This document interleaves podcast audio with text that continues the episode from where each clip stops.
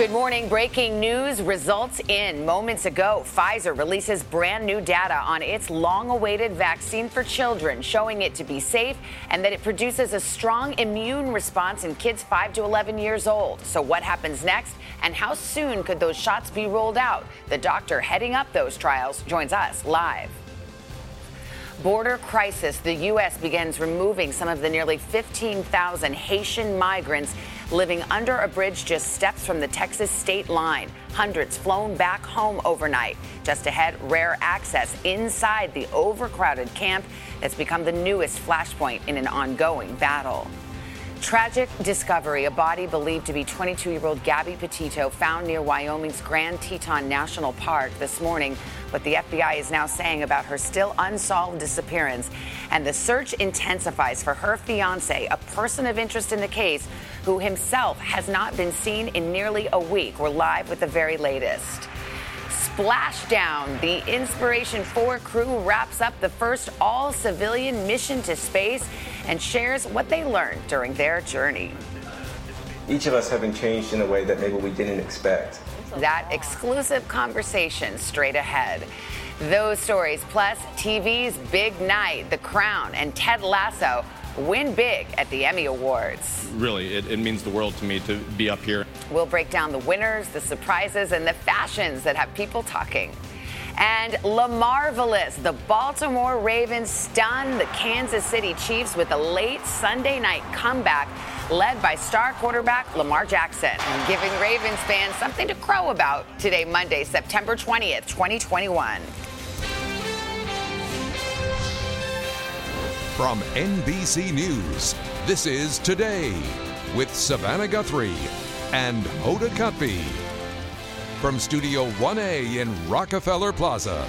And good morning, everybody. Welcome to today on a Monday morning. Boy, the NFL games have not disappointed. Oh. A lot of uh, cliffhangers there, and the excitement in Baltimore is just rolling on this morning. You know why it's rolling on?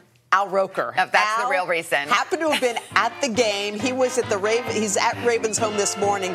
He's going to bring us a story of a remarkable high school led by an inspiring principal and the Ravens are now helping them out. Al's going to have all that in just a bit. Yeah, part of our once in a lifetime series. Can't wait to share that with you. Maybe he'll make some of his bird noises that we love so much, but a little more inspiration we to talk sure about. Do. Okay, wait until you hear this. There's the uplifting things that the all civilian Inspiration 4 crew are saying after their three days in orbit. We've got an exclusive in, uh, interview, a conversation with Lester Holt. But we're going to begin this morning with this breaking news. It'll have the attention of parents everywhere. Pfizer has just released new data moments ago that shows its vaccine is safe for children between the ages of 5 and 11.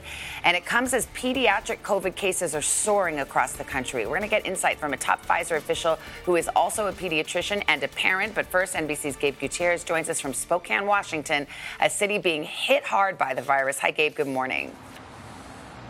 Savannah, good morning. This is one of the hospitals that's having to turn away COVID patients from neighboring Idaho because there's just not enough bed space. Nationwide, some schools are having to shut down in person classes because of new outbreaks. But now, overnight, some promising news about that long awaited vaccine for young children.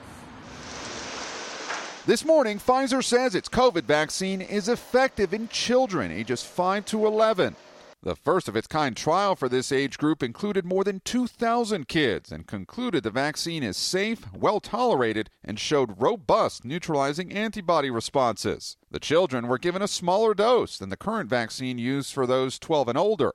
Pfizer says it'll now submit the data to the FDA for emergency use authorization. Potentially pivotal news as pediatric COVID cases in the U.S. have jumped by 240% since July.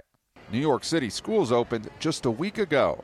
And within four days, we have 812 positive cases, over 600 classroom closures, and one entire school building already closed. In South Carolina, COVID cases have soared from 150 a day to more than 5,000. Schools and even entire districts there going virtual. And in Philadelphia, five schools have already closed. And like I always tell you, this is the new norm. Also, this morning, more confusion over boosters after an FDA advisory panel voted Friday to recommend third shots only for people 65 and older or those with underlying conditions. The Biden administration had previously said a booster rollout for most Americans could begin today, but the FDA hasn't signed off. I think people were not understanding the difference of planning for something and actually what element of that, what proportion of it you're actually going to roll out. But while the vaccine and booster debates ramp up, healthcare workers in the Northwest, like those at Multicare Deaconess Hospital in Spokane, Washington, are battling their most dire COVID surge yet. Over the weekend, three patients died in this ICU within 24 hours. Right now, this hospital is denying more than half of its patient transfer requests from out of state. It's insane it is very, very hard as, as healthcare workers to say no to patients. And again, the breaking news Pfizer saying that its new data shows that its vaccine is safe and effective for children ages 5 to 11 years old. The company says it expects results for children under 5 by the end of the year. Dave, thank you. Savannah? And joining us now is Dr. Bill Gruber, Pfizer's Senior Vice President of Vaccine Clinical Research and Development, a pediatrician himself. Dr. Gruber, good morning. It's good to see you. Anna, it's great to be with you today. First things first, the CEO of your company says that, that Pfizer will submit this data uh, with urgency. What does that mean? How quickly will you be able to submit, submit this data to the FDA, and when do you expect approval? As soon as possible. We intend to submit the data by the end of the month. And then, of course, it will be up to the FDA to review that data and determine uh, whether the vaccine can be released for broad use. And we hope that will go expeditiously. This gets a little technical, but let's get down to it. The data shows that the vaccine is effective in producing a strong antibody response in children, but you do not yet have data to prove that it actually present, prevents infection, so the so called full efficacy data. So, will you wait for that full efficacy data before you submit to the FDA? Could the FDA approve right now on the data alone that you have?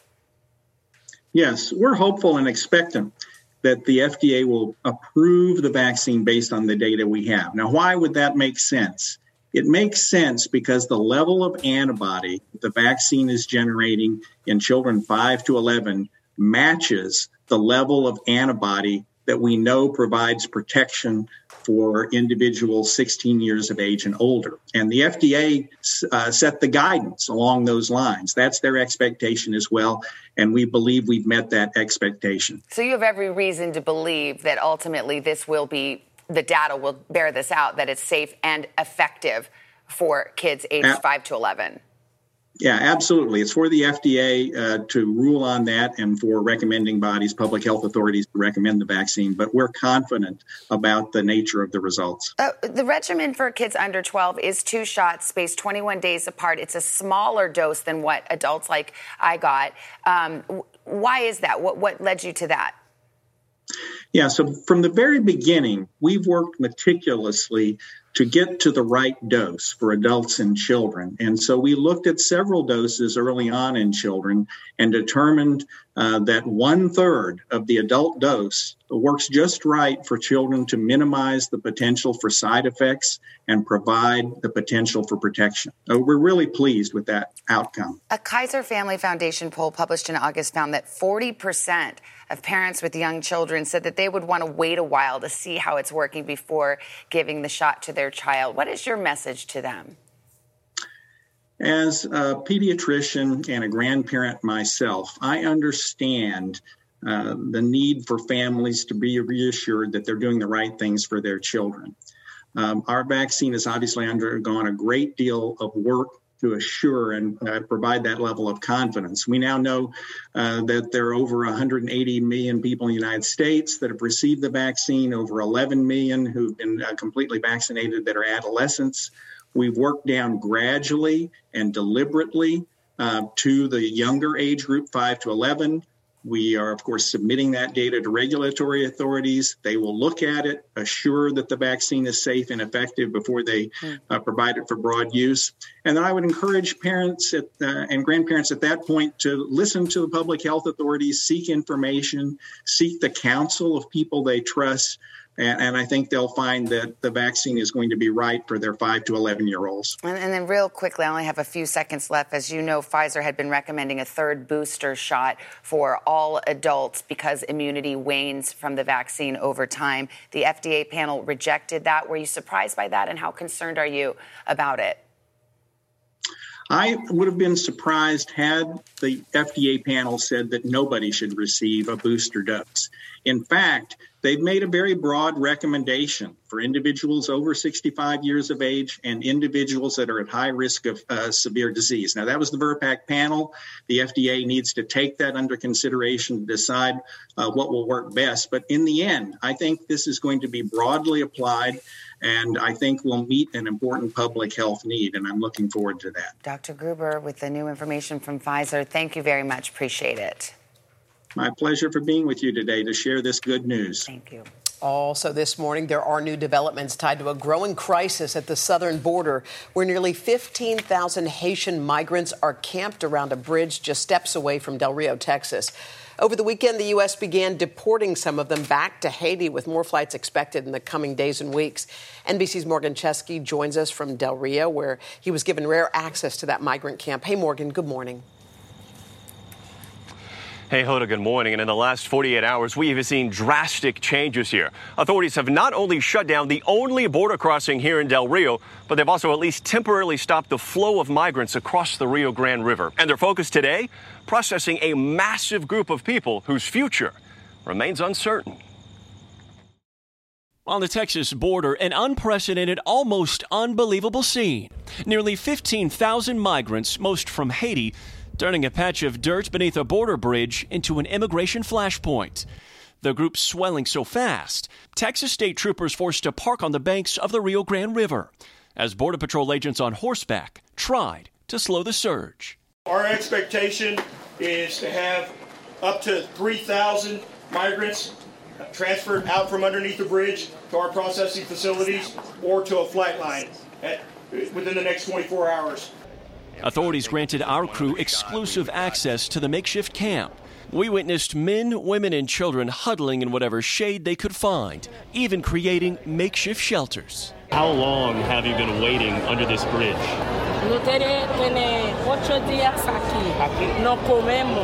This woman named Evo told me she's been here eight days and grew visibly emotional when asked about the country she left behind.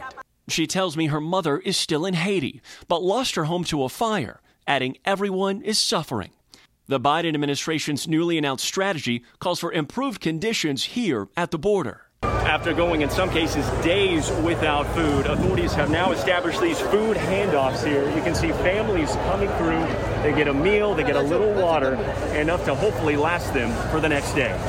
Federal plans also include deporting many of the migrants back to Haiti, a country in crisis following the recent assassination of its president and a devastating earthquake. The first flights have already begun, crews flying migrants from San Antonio to Port au Prince, Haiti on Sunday. Buses also running nonstop to the few processing centers that aren't overwhelmed. Now, after leaving one home behind, thousands wait today, uncertain about where they might be tomorrow. Well, Morgan, that southern border is, is a long, long way from Haiti. So, how did they get there in the first place? Yeah, Hoda, authorities say this has been a process years in the making, and they point back to that 2010 earthquake that devastated the island nation, saying many people chose at that point to migrate to South America, where they have been living for years, many of them working for the 2016 Olympics. And when those jobs dried up, some started that long, dangerous journey north to the Texas border. Border Patrol telling me that Del Rio was an attractive location because they believe the community here was friendly to the migrants, and the word of mouth passed along that was a relatively easy place to cross.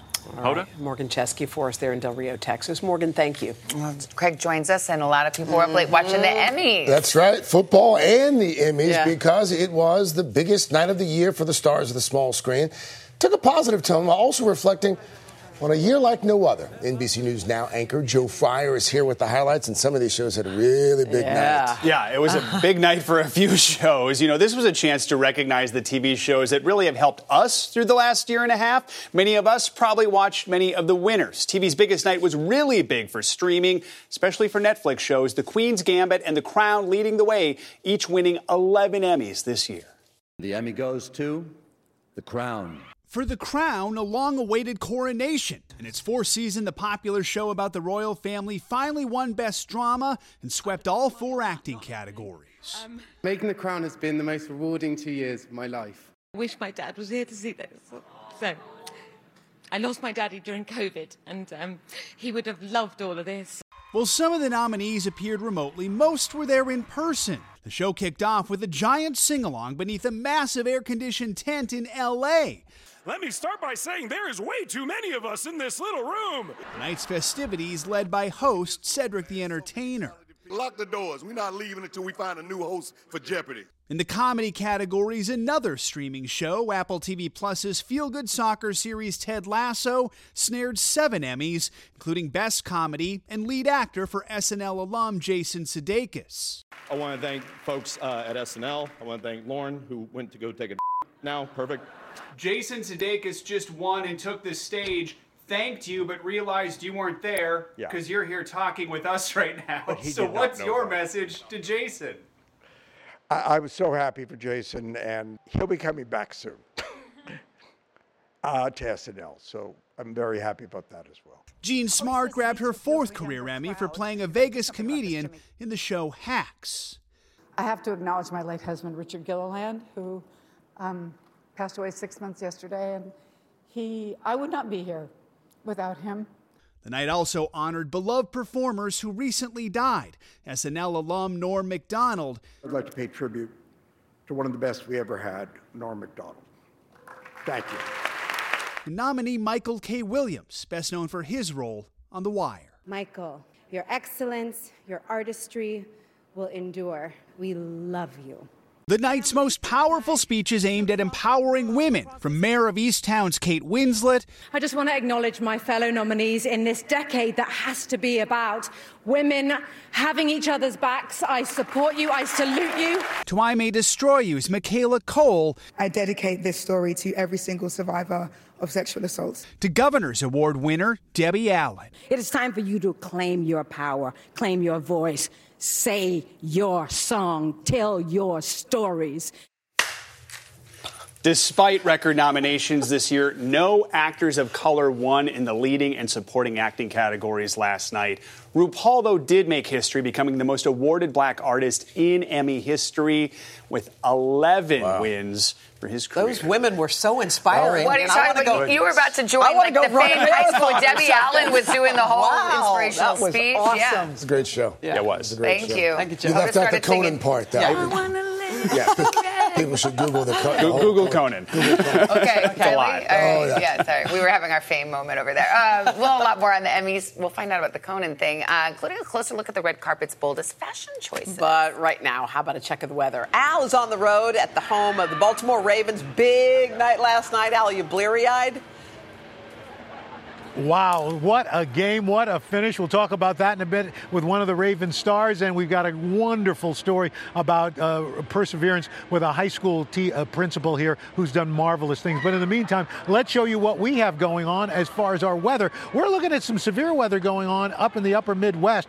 Strong storms already firing across Minnesota. We've got a risk right now for 6 million people for damaging winds, hail, isolated tornado or two. The rainfall will be coming down pretty hard, and it's going to bring anywhere from two to four inches of rain, but there could be as much as five inches. And then down to the south, we've got flash flood watches and warnings out now for 15 million people with really heavy rain, especially along the southeastern Atlantic coast, where there could be upwards of five inches, but four to six inches, really locally higher. Those inches are going to be possible. We're going to be watching that very closely today as well. And that is your latest weather, guys. All right, Al. Thank you. And coming up, overnight developments in a case we've been following closely here. A body found in Wyoming, now believed to be missing 22 year old girl Gabby Petito. What her family and the FBI are saying this morning, and the desperate race now to find her fiance, a person of interest in the case. Plus, the all civilian Inspiration 4 crew back on Earth after their historic trip in space and celebrating its success in an exclusive interview with Lester, their uplifting message after a once in a lifetime experience. But first, this is today on NBC.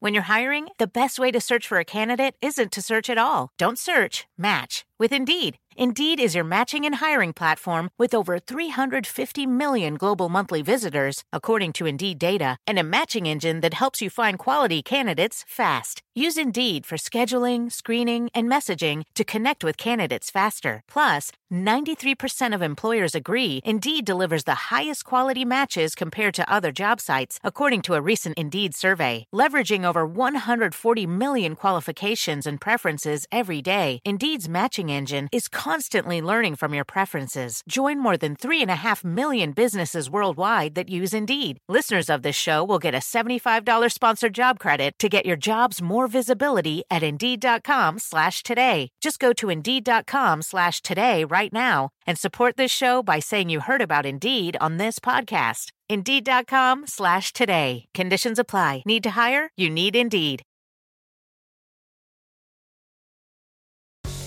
Just ahead, much more of why Al is spending the morning at the home of the Ravens. But first, this is today on NBC.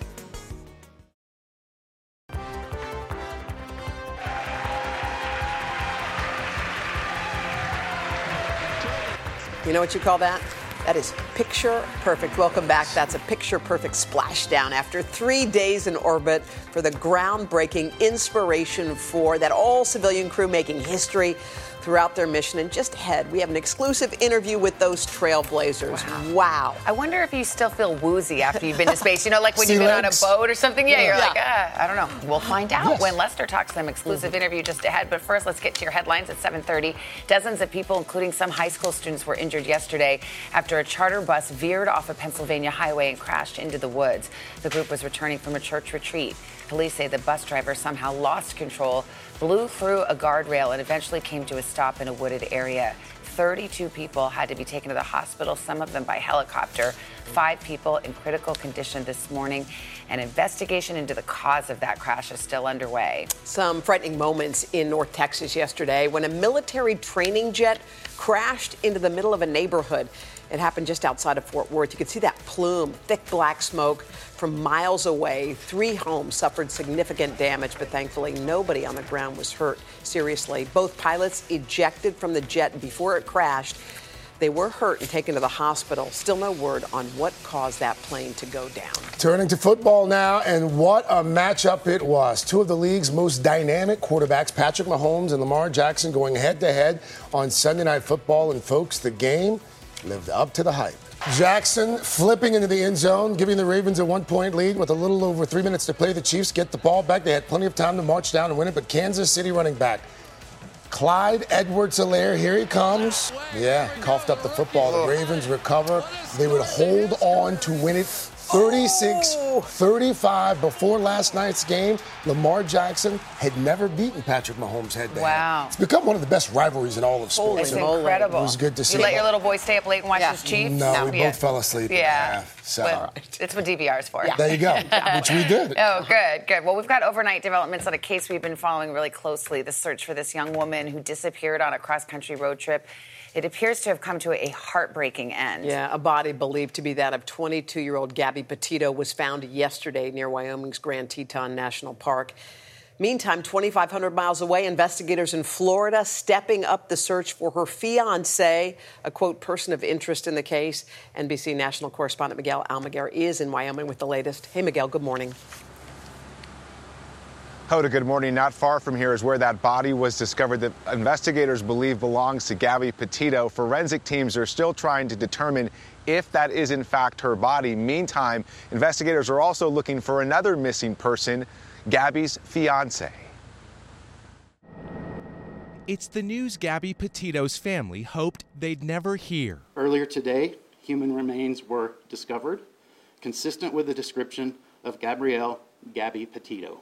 The FBI saying Sunday night that the body was found near Grand Teton National Park in Wyoming, a spot the 22 year old and her fiance were planning to visit late last month, according to her mother. As every parent can imagine, this is an incredibly difficult time for the family. Gabby's devastated dad posting this picture of his daughter on social media Sunday, writing, She touched the world. Her younger brother expressing his shock on Instagram, writing in part, I'm at a total loss. My heart is shattered. Petito's parents first reported her missing on September 11th, 10 days after her fiance, Brian Laundrie, returned from their cross country road trip without her. Her dad previously telling Dateline's Andrea Canning he worried he'd never see his daughter again. I don't know if I can deal with not having my baby girl back, not holding her again. Laundrie has refused to speak with investigators, citing advice from his attorney, and now he's nowhere to be found. His family telling police on Friday he left to go hiking at a Florida wildlife reserve last Tuesday and never returned. Investigators bringing in drones and police dogs over the weekend to look for any sign of the 23 year old. There's an enormous amount of uh, pressure, uh, I'm sure, on him to provide answers on what's going on here. I think our plan for today is to just hang out. In videos posted during their cross country road trip over the summer, Petito and Laundrie seem to be head over heels in love. But police footage from an incident in Utah appeared to reveal a rocky side to their relationship. We've been fighting all morning and, and he wouldn't let me in the car before. He offered to pay us like $200 to give him a ride. Police also confirming they spoke to this woman who posted that she picked up Laundrie as he was hitchhiking alone at Grand Teton late last month. One of thousands of tips investigators are now combing through as they work to figure out how Gabby Petito's young life was cut short. Brian Laundrie's family did release a statement overnight. It reads in part The news about Gabby Petito is heartbreaking. The Laundrie family prays for Gabby and her family. Hoda, back to you. So, Miguel, now that, that a body has been found, what does that mean for the investigation going forward? Well, investigators need to positively identify Gabby, which will likely happen in the next 24 hours. And then investigators say they will also determine a cause of death, which will be another big point in this investigation, Hoda. Yeah. All right. Miguel Almaguer for us there in Wyoming. Miguel, thank you. We've got a lot more to cover this morning, including the history being made by the Inspiration 4 Mm. crew. Yeah, they're back on Earth. What they're revealing to us in an exclusive interview about some very personal discoveries that they made during this mission. That's right after this. If you ever needed to be persuaded that bad things can happen anywhere, then take a journey with us. From compelling mysteries to in depth investigations, our Dateline episodes are available as podcasts. Follow Dateline NBC now to get new episodes every Tuesday.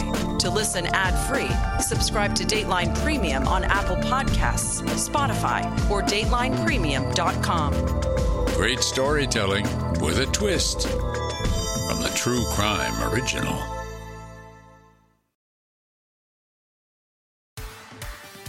We're back. 741 on this Monday morning with our network-wide series on the new space race. This morning, that historic mission that everyone is still talking about. Yeah, the all civilian crew of the Inspiration 4 splashed down on Saturday night after spending three days in orbit. And fresh off that remarkable journey, they sat down exclusively with NBC's Lester Holt.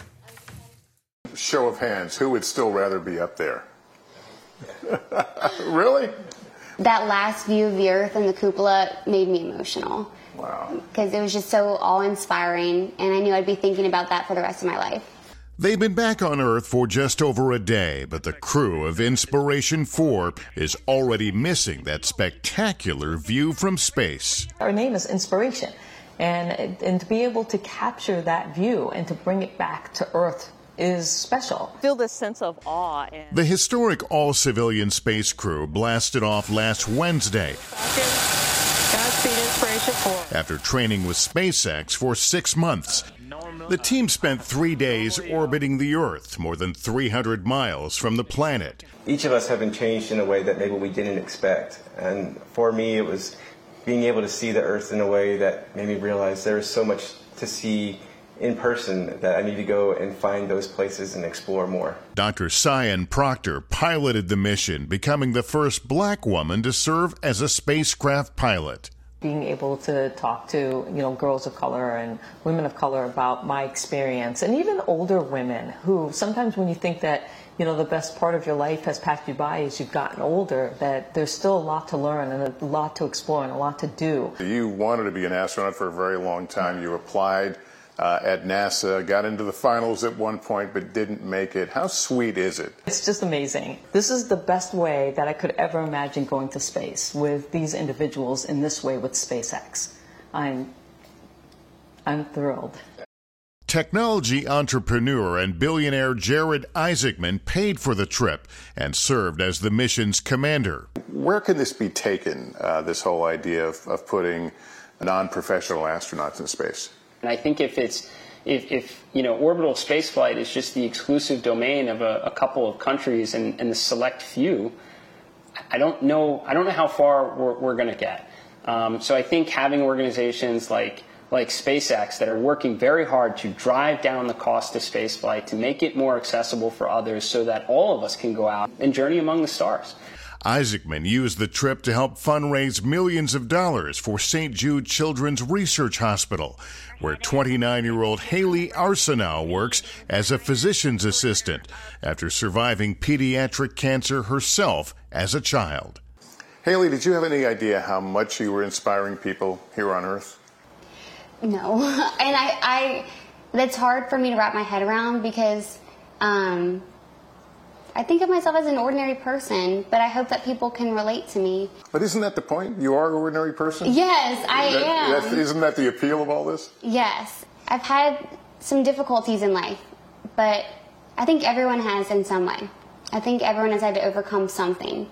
And I just I hope that people can look at my story and and know that holding on to hope that there will be better days is so important. Mm, big message Wow. there. Man. Hard to imagine four better ambassadors. you know, if you're going to send people into Right. space, like we Right. sent some good ones. Uh, we should mention, by the way, Lester's going to have much more of that exclusive conversation with the Inspiration 4 crew coming up tonight on NBC Nightly News. All right, 744. Coming up on 745, let's get a check of the weather for Mr. Roker. Down in Baltimore. Hey, Al. Hey guys, here at Raven Stadium, the M&T Bank Stadium. We're going to explain why we're here in just a little bit, but let's take a. It's a tale of two countries when it comes to seasons. Uh, coming up, as you look at the map, you can see behind this cold front, very vigorous cold front. Temperatures are going to be giving almost like that first taste of fall, winter. Temperatures will be in the mid 60s. There might could be some light snow in the next couple of days ahead of the system. Temperatures almost 100 degrees in Dallas, 13 degrees above average. We move into tomorrow, and that front pushes to the east. Those temperatures start moderating a bit. You can see they cool down behind that front. And then as we get on into the latter part of the week, temperatures awfully chilly. And the tropics are still active. We've got right now three systems out there we're watching. We've got Tropical Storm Peter, Rose, Invest 98L, which would become Sam. That means we would have only four names left on the 2021 Tropical System name list. And this year, guys, they're not doing Greek names. They're going to a supplemental list of like normal names, like, you know, if we got to Zach or something like that. And of course, uh, they- they've gone all out here at M&T Stadium. We've got our Big Today logo, Yeah. and we've got Poe. Take a look at this. The Raven. Man, Poe. wow. Hey, Al, you know? will you do that a- sound with a you little- always do here With a that- little stuffing, that wouldn't be bad. Oh, yeah, he's right there. He can Oh, wow. hear you. What was- Al. Oh, I'm sorry. He could hear me. I'm sorry. Al, can you give us your uh, give us your Raven? Yes, Yeah, yes. Can you, can you do that rah for him?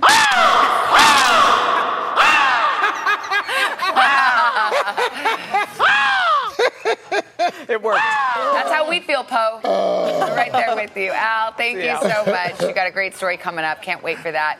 Also, coming up this morning, we've talked about the Emmy winners. Still ahead, we're going to focus on another big draw of TV's biggest nights. Got to talk about those fashions. But first, these messages.